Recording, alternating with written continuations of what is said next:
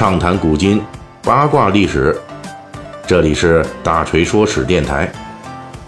我们的其他专辑也欢迎您的关注。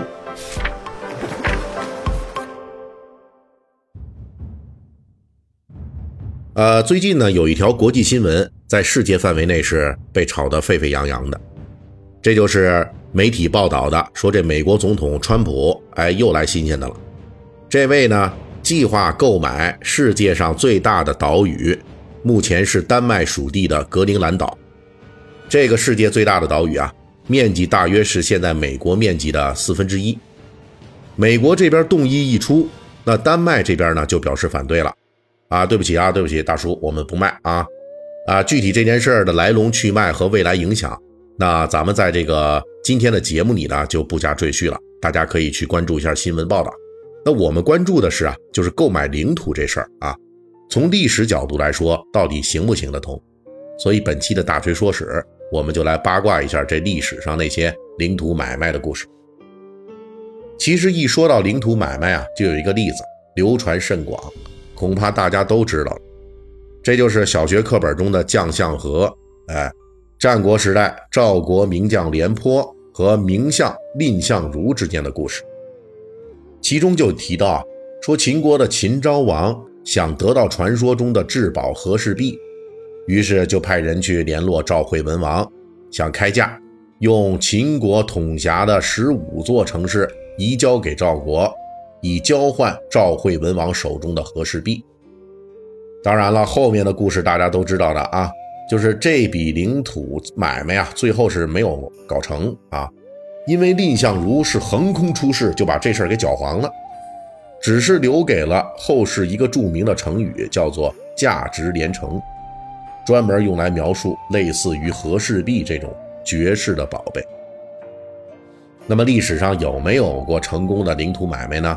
那肯定的，还是真有，而且就是在和氏璧换成这笔生意被搅黄，差不多还是同一个时代，或者说稍微早那么一些时候啊。只不过呢，这次用来交换领土的筹码啊，是一个人，这就是著名的齐国大将田丹。这个人名气也是极大的，列位读者听友啊，你们肯定知道他啊，就当初燕国的乐毅。联军五国来攻打齐国，这一口气打下了齐国城池七十二座，齐国只剩下最后两座城池在坚守了，就是即墨城和这个举城。其中困守即墨的就是田丹田老师啊，在最后时刻，田老师摆出了一个火牛阵，绝地反杀，就把五国联军又给推回去了，收复了齐国的国土。从此，田丹是名震列国呀。成为天下屈指可数的战将。按照《战国策》的说法，田丹成了交换领土的筹码，是田丹复齐之后的事情。当时燕国派高阳军带大军攻打赵国，赵王在平原君的建议下呢，是割让了赵国在冀东的三座城市，以及他仨周围附属的这五十四座乡镇给齐国，就是想让齐国的名将田丹。作为赵军将领出征来抵挡燕国，这次领土换名将的交易啊，那是成了。因为后来田丹呢就代表赵国出战，再后来田丹就没有回齐国，而是留在了赵国。不过这笔生意啊，并没有看上去的交易那么简单啊。仔细的检点这件事儿呢，不难发现这买卖双方各自的小算盘。齐国这边因为田丹复齐是功劳很大。那齐王就有点忌讳了，对他来说，功高震主的这个田丹啊，那威胁可是不小的。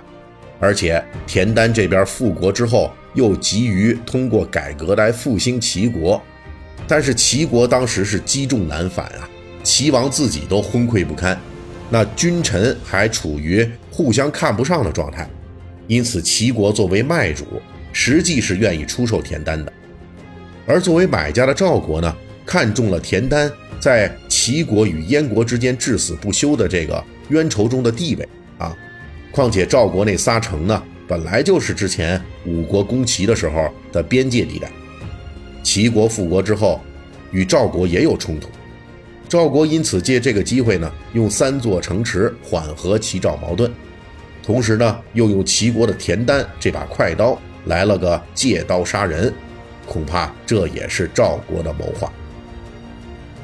领土毕竟事关的国家安危啊，而且在战国时代，领土本来就代表着人口和物资，没有哪一个国家说肯随随便便的就拿出来做交易。如果是交易呢，那这里边的利益纠纷是非常多的，绝不仅仅说是看上了钱财或者人才那么简单。类似的领土买卖在南北朝时期也发生过，这就是南朝陈朝的陈文帝啊。他用这个鲁山城从北方的北周王那儿啊换回来自己的弟弟。鲁山城不大，但是呢，属于当时陈朝和北周接壤边境地带的一处要地。这次买卖成功，主要是陈文帝非常宠信自己的弟弟，所以肯用一座城池来赎回他。不过，即便如此，陈文帝也是非常心疼自己这块地的，而且这种态度啊，就在领土买卖达成的时候，陈文帝。直接就把这种不舍给说出来。其实，对于历史上的很多国家来说呀，没有哪一块领土是多余的，是可以随随便便就丢给别人的。因此，即便是在世界上这个，特别是世界近代史上，这个购买领土最多的那就是美国了。那他呢，每一次购买领土啊，也不是看起来那么简单。一八零三年，美国与法国签订了购买条约。美国是耗资一千五百万美元，从法国手中购买了北美的路易斯安那这块领土的面积大约是二百一十四万平方公里。